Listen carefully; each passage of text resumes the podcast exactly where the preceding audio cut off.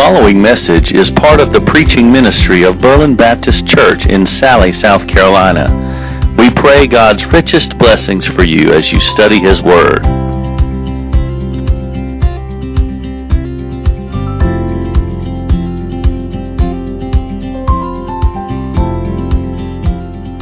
All right, well, if you would find your place in Matthew chapter 5, and as you're doing that, got a little bit of a, maybe a little lengthier introduction today. There was a, an interesting novel published back in 1850 by Nathaniel Hawthorne called The Scarlet Letter. And let me just give you the brief snapshot of the summary. The, the main character was a, a lady named Hester Prynne, and uh, she mistakenly thought her husband was deceased, but he was not.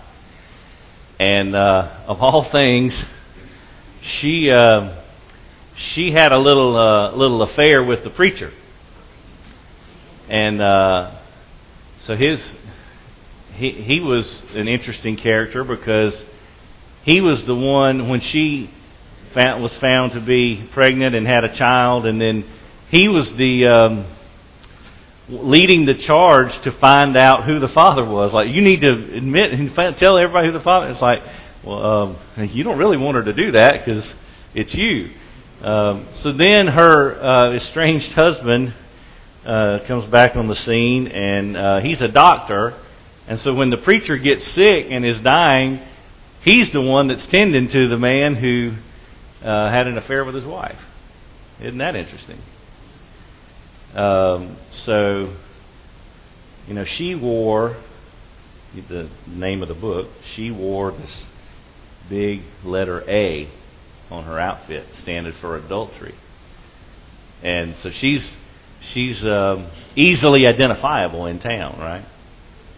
And so everyone was kind of treating her differently because of that.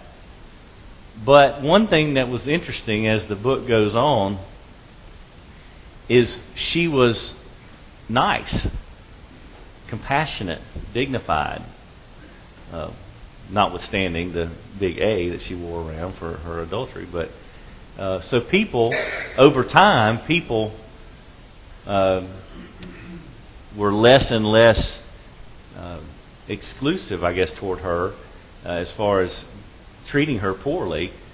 Over time, they kind of relaxed their feelings against her. And so then, of course, the, the preacher eventually dies. And um, it's just a, to me, it was just a terrible story. You know, just all the way around, just a terrible story.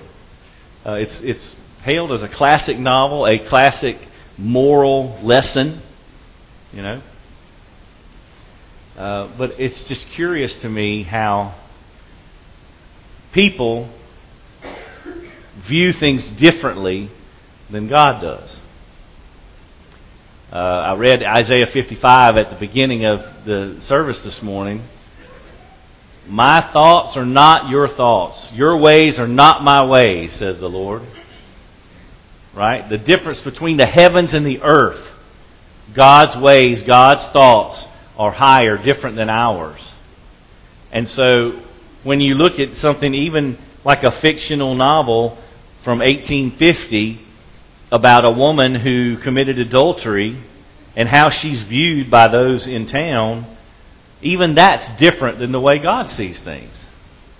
And so when you get to this part of the Sermon on the Mount, then you're just kind of, you know, I'll just give you from my perspective.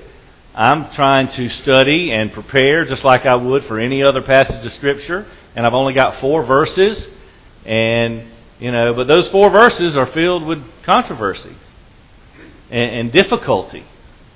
You know, and you and, and I should say that last week, this week, the next few weeks are all governed by one verse. Look in your Bible right now. Matthew chapter 5, verse 20. Look at verse 20.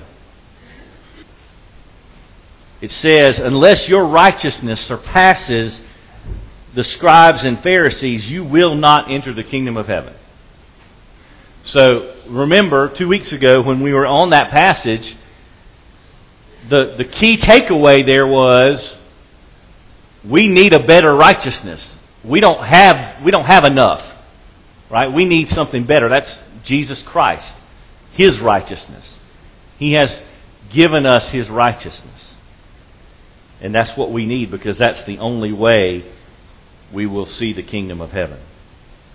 So last week we talked about murder and anger. And so here we are today. And you just take a look at the screen, the title of the message I'm an adulterer. Now, before I get any further, I need to tell you that my wife knows everything I'm about to say. The whole thing. You ready? I am an adulterer. So before anybody freaks out and starts you know, wondering, let me add something to that statement. With the possible exception of some very young folks in our midst in the room today, all of you are adulterers also. And before you say to yourself, well, I know he's not talking about me, I'm, talk- I'm talking about you. Man. That's a great introduction, isn't it? Bunch of adulterers. well, now let me explain. Now I want to be real specific. I've never been unfaithful to my wife, physically speaking. However, when you take the definition of adultery, and it is biblically understood to include roaming eyes, careless words, sinful hearts, evil thoughts. Now, when you include all that stuff, then what I unfortunately discover is that I'm not as innocent as I may have thought. And that's why we all fall into this unfortunate category of adulterers. In fact, the, the, more I look at my sinful heart and I look at the scripture, I keep going back to the beginning of the Sermon on the Mount, back into the Beatitudes. You know, like uh, look at verse 3, Matthew 5 3. Blessed are the poor in spirit, for theirs is the kingdom of heaven. See, that's what happens when you see your sin. You start to realize you're in a state of spiritual bankruptcy. And this should help you to see how desperately you need Jesus. You could even look back in the Old Testament. You could look in some of the prophets, Jeremiah to be exact. Jeremiah chapter 17 and verse 9. And here's what you read there The heart is more deceitful than all else and is desperately sick. Who can understand it? So, today, this part of the Sermon on the Mount, which Jesus taught, it shows us more of the theme that we started last week. That phrase, you've heard it said, but I say to you this. this Jesus is going to show us what this really means. He's going to quote some scripture and then he's going to explain it. So let me read these four verses from Matthew 5 27 through 30, and it's on the screen if you'd like to follow along or in your own Bible. Here's what Jesus said You have heard that it was said, You shall not commit adultery. But I say to you that everyone who looks at a woman with lust for her has already committed adultery with her in his heart. And by the way, the, the inverse is true. So don't think we're picking on men here. Women, if you look at a man, it applies equally. Verse 29 If your right eye makes you stumble, tear it out and throw it away from you, for it is better for you to lose one of the parts of your body than for your whole body to be thrown into hell. If your right hand makes you stumble, cut it off and throw it from you. For it is better for you to lose one of the parts of your body than for your whole body to go into hell. Father, your word is before us, and it is not easy. So I pray you would help me. Help me to just say what you have said and explain it according to your will and your ways. And if there's anything I'm going to say that's not in line with your word, I pray you'll just maybe let me forget it or not say it. But I pray you'll be honored through the teaching of your word and that we would understand and obey for your glory and our good. In Jesus' name, amen. So here's the common theme, the little phrase that Jesus has employed here to help us understand. You've heard this, but let me tell you something. Verse 27, you have heard. He quotes Exodus chapter 20, verse 14, commandment number 7. We know the Ten Commandments. Number 7, you shall not commit adultery. Right? So that's what he's saying. You've heard this. You remember this. It was given twice, once in Exodus, once in Deuteronomy, the Ten Commandments. Number seven, you shall not commit adultery. So that he's making sure everybody's on the same foundation. You've heard this, you know what it says.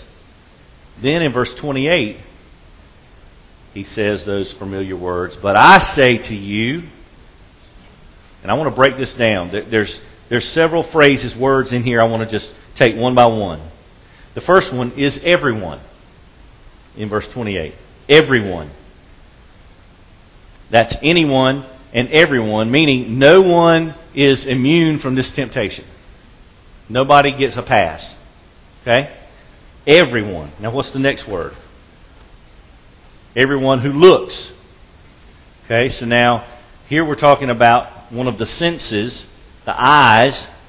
So if it involves the eyes, that means it also involves the brain, which means it also involves the thoughts. See how that works? Everyone who looks. Well, okay, let's look at the next phrase. Everyone who looks with lust. Now, that word lust, we're talking about intense longing, craving, desire. And this is, this is where you have to be really careful because that word's really interesting. Because here's, uh, here's another temptation within a temptation. The temptation is to rationalize our thoughts and to, to maybe lie to ourselves to a certain extent and to say, well, I mean, I wasn't really, I wasn't really thinking, I wasn't really, you know, looking like that. Because you know as well as I do, sometimes we can be our own worst enemy when it comes to telling the truth because we'll we'll make ourselves feel better about ourselves, right? And so we might not mean to, but that's kind of our default, right? Our default is to look out for ourselves and to think, well, those other folks now they're not they're they're bad, but I'm not that bad, right? That that's how you know that's nonsense. We can I can see everybody else's sin a lot clearer than I can see my own, right? And, and we're all like that. Everyone who looks with lust, intense longing, or desire. Jesus says, has already committed. That phrase, already committed. Jesus does not say you are in danger of committing adultery as you look. Jesus says you have already committed adultery when you look. When you look in a certain way, with a certain thought in your heart and mind. Does that make sense? It, it's, it's not that, all right, be on your guard. There's da- danger, Will Robinson. No, no, no. It's already happened. Already happened. Everyone who looks with lust in their heart has already committed adultery. Now, the last phrase in his or her heart.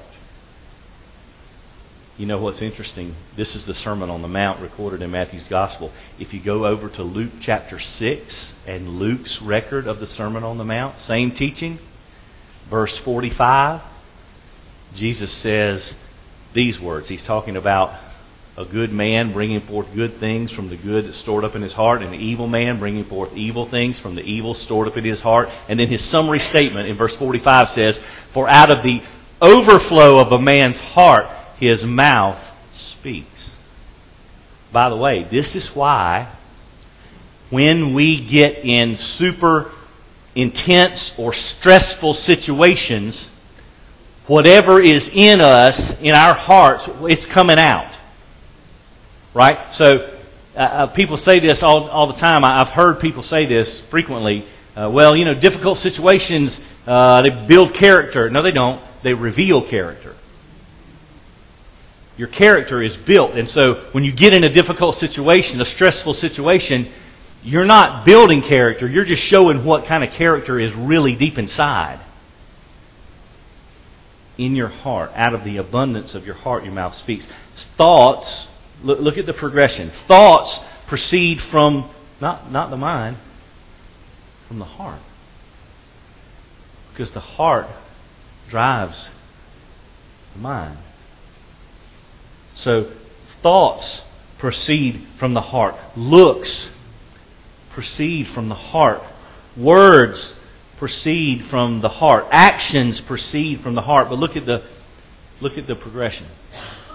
See, Jesus says, You've heard this, you shall not commit adultery.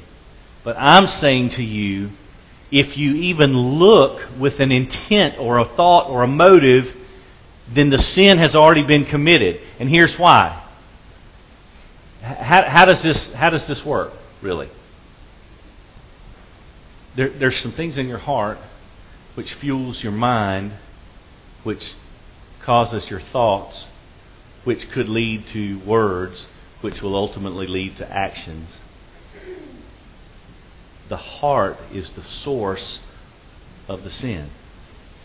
Does that make sense? It, it's in here. You, you understand when, when God knows us the way He knows us, because He's created us. So there are things about me and you that no one else in this room knows, but God knows every bit of it. And we're not trying to stand approved in front of one another. We have to stand before God. So it doesn't matter what you think about me, it matters what God thinks about me. I I want, we don't live our lives to, tr- I hope, to try to offend people. Right? We want, I, I want to be liked. But when I step up here, or when I am uh, alone with my thoughts, I can't be concerned if everybody likes me. I should be concerned what God thinks about what I'm doing, or what I'm thinking, or what I'm saying, or how I'm acting. How does God see that? Because He's the judge. All these things. This is why Jesus went to this extent to, to it, it, like it seems like overkill, right? Well, you even look at, he, he says, I mean, like I said, it's true for both uh, men and women, but verse 28 you even look at a woman with lust for her, you've already committed adultery in your heart. It seems a little harsh, right? But it's not. Because God knows the heart.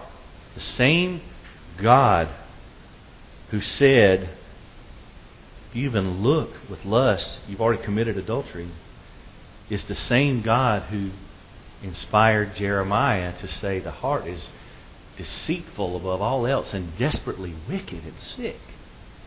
How can we understand? And, and this is why, by the way, just this is just a little um, parentheses in this. This right here is why the, one of the most damaging statements that the world will tell us is this. You probably already know what I'm going to say. Just follow your heart. No. It's the last thing we should do. If, if we follow our hearts and don't consult the scriptures with our brains, then we'll go off into all kind of nonsense. Our hearts will lie to us in a heartbeat. in a heartbeat. Never. And if we're not paying attention, we'll believe it. Because I want to tell you the truth. It takes effort. It takes uh, extreme effort to follow Christ instead of following your heart. Every day I, I come up with, I, I can see different moments where, man, if I follow my heart, I mean, I might have some temporary happiness, but it, I'd have some eternal problems. That's why it's so difficult. Because, the, listen, the, the world around us is telling us constantly, just what if it makes if it makes you happy, whatever makes you happy. Just follow your heart. That's a lie. That's a lie straight from the devil. Have, have we ever considered the the possibility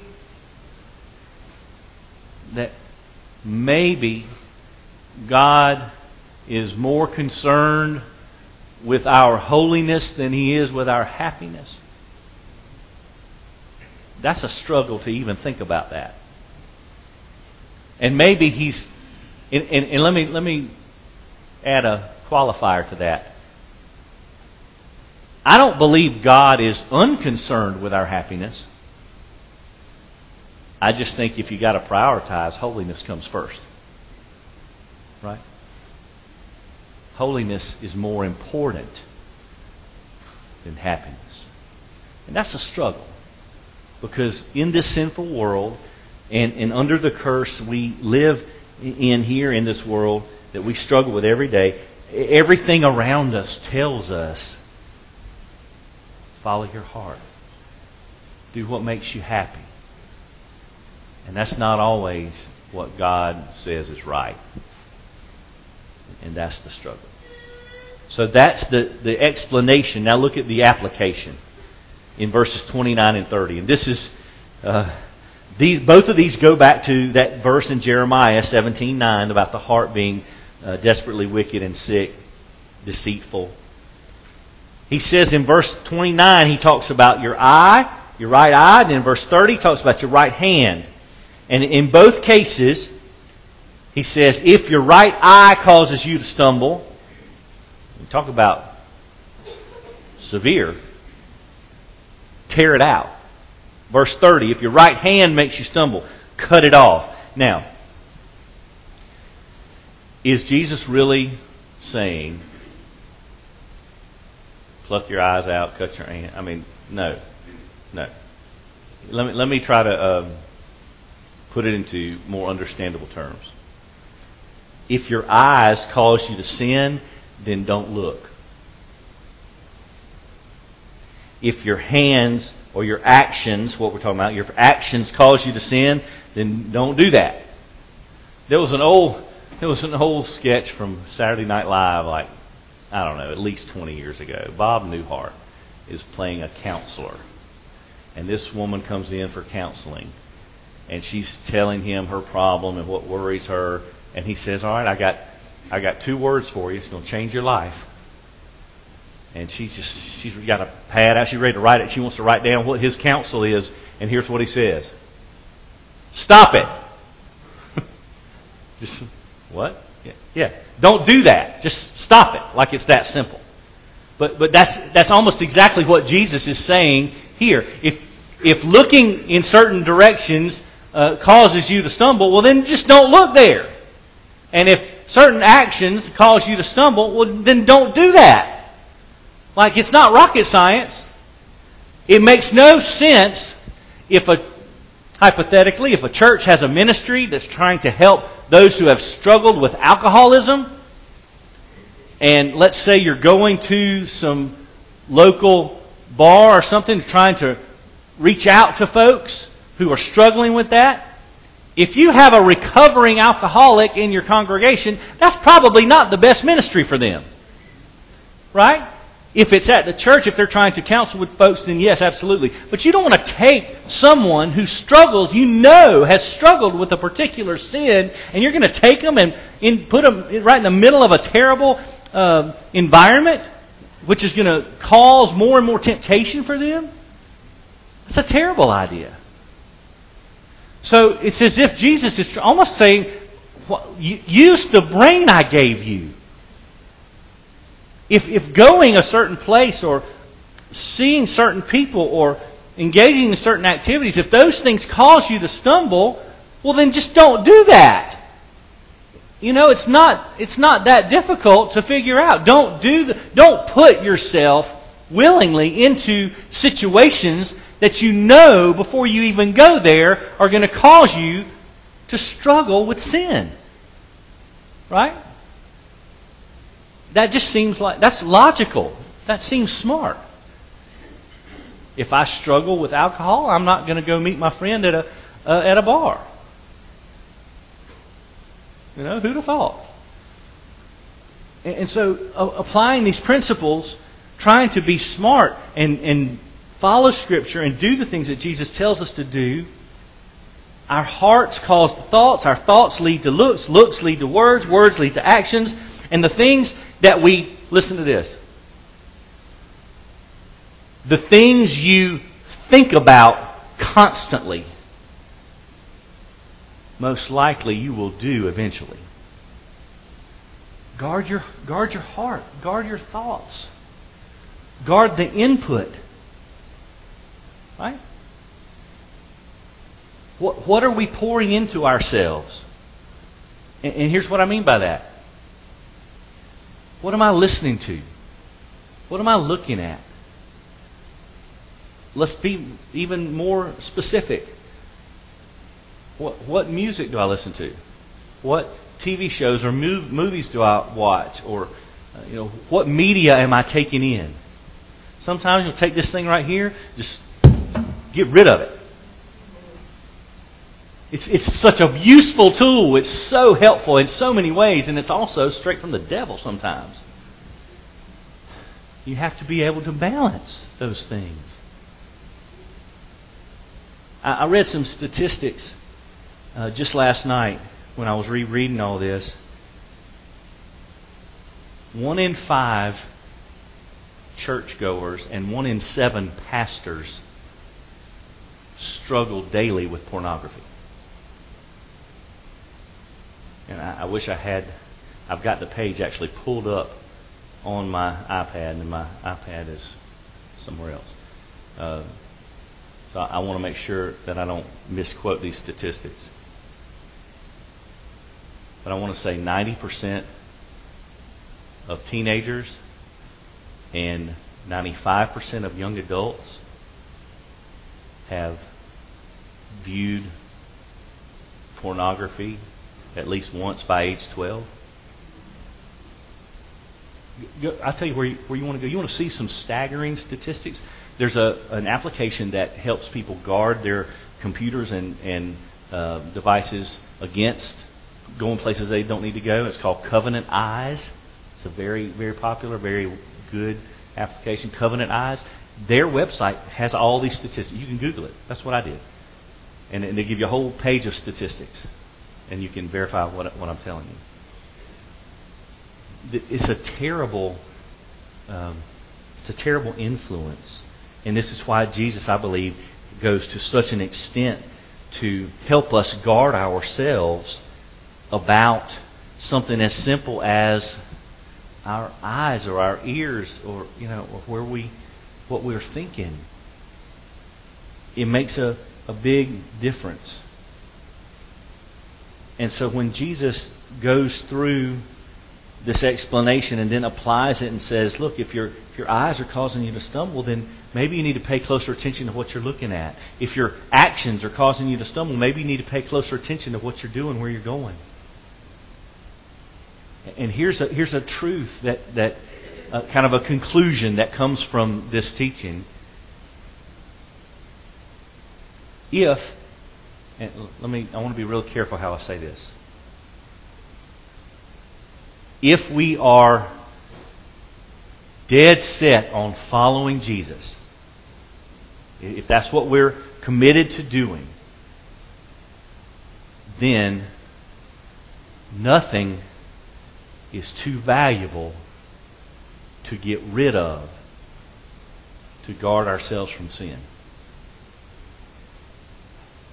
It, and that is if we are really devoted to I'm I'm following Jesus at all costs. I don't care what what comes my way. I am following Jesus. If that's the case, then nothing is too valuable to get rid of to fight against temptation. But so so that leads us to the other real kind of soul searching question. How committed am I really to living a holy and righteous life before God? Because that, I mean, it really that's what it boils down to, right? Because we can. There, there's going to be sin around us everywhere we go. All, I mean, there's it's a sinful world, right? So you can't escape temptation completely and still be in the world. I mean, this is what the whole monastic movement. You know, that's why monks they they tried to do that. They tried to separate themselves, and then guess guess what they found out? This is an interesting study. You know, if you look at church history, you know what the monks discovered? No matter how separate they were from the world, you know what they could never separate themselves from? Their mind and their heart. Because guess what? Wherever you, in the words of Yogi Berra, wherever you go, there you are. And, and as long as you're there, your brain and your heart are right there with you. You can't escape your sinful nature. You can you can escape some sinful outside influence, but you can't escape your own heart and your mind. And that's where all this lives. Right? So so how really how devoted are we going to be in following Christ and and living according to his word? What are we willing to rid ourselves of? What are we willing to get rid of to help us follow Jesus more closely? Does that make sense? Because here's here's the conclusion, and it's only it's only one line. Our hearts are wicked. That's just the truth.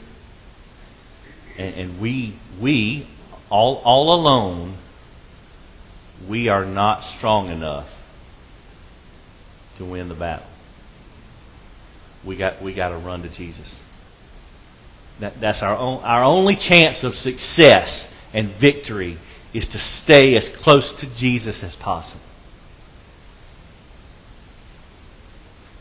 So I'll, I'll ask you, where are you? Where are you standing? Are you standing close to Jesus? Are you staying there? Do you, do you know Jesus? Or maybe the better question is Does he know you? Does he know your name? Does he have it written down? Ha- have you trusted in Christ? That, that's the biggest question you have to deal with right now. Have you come to a point in your life individually, forget everybody else sitting in the room, have you come to a point in your life where you have been convicted of the sin that is in you and you have cried out to Jesus for forgiveness and salvation? Have you trusted in Jesus, surrendered to Him? All your faith, all your trust are in Him, Him alone. Because if you have not, then you are going, you're, you're walking through life unprotected. You're just, you're just an easy target. What they call in law enforcement terms, you're a soft target. Easy picking for the enemy. Got to run to Jesus. You've got to do it now. There's no time like the present. Let's pray.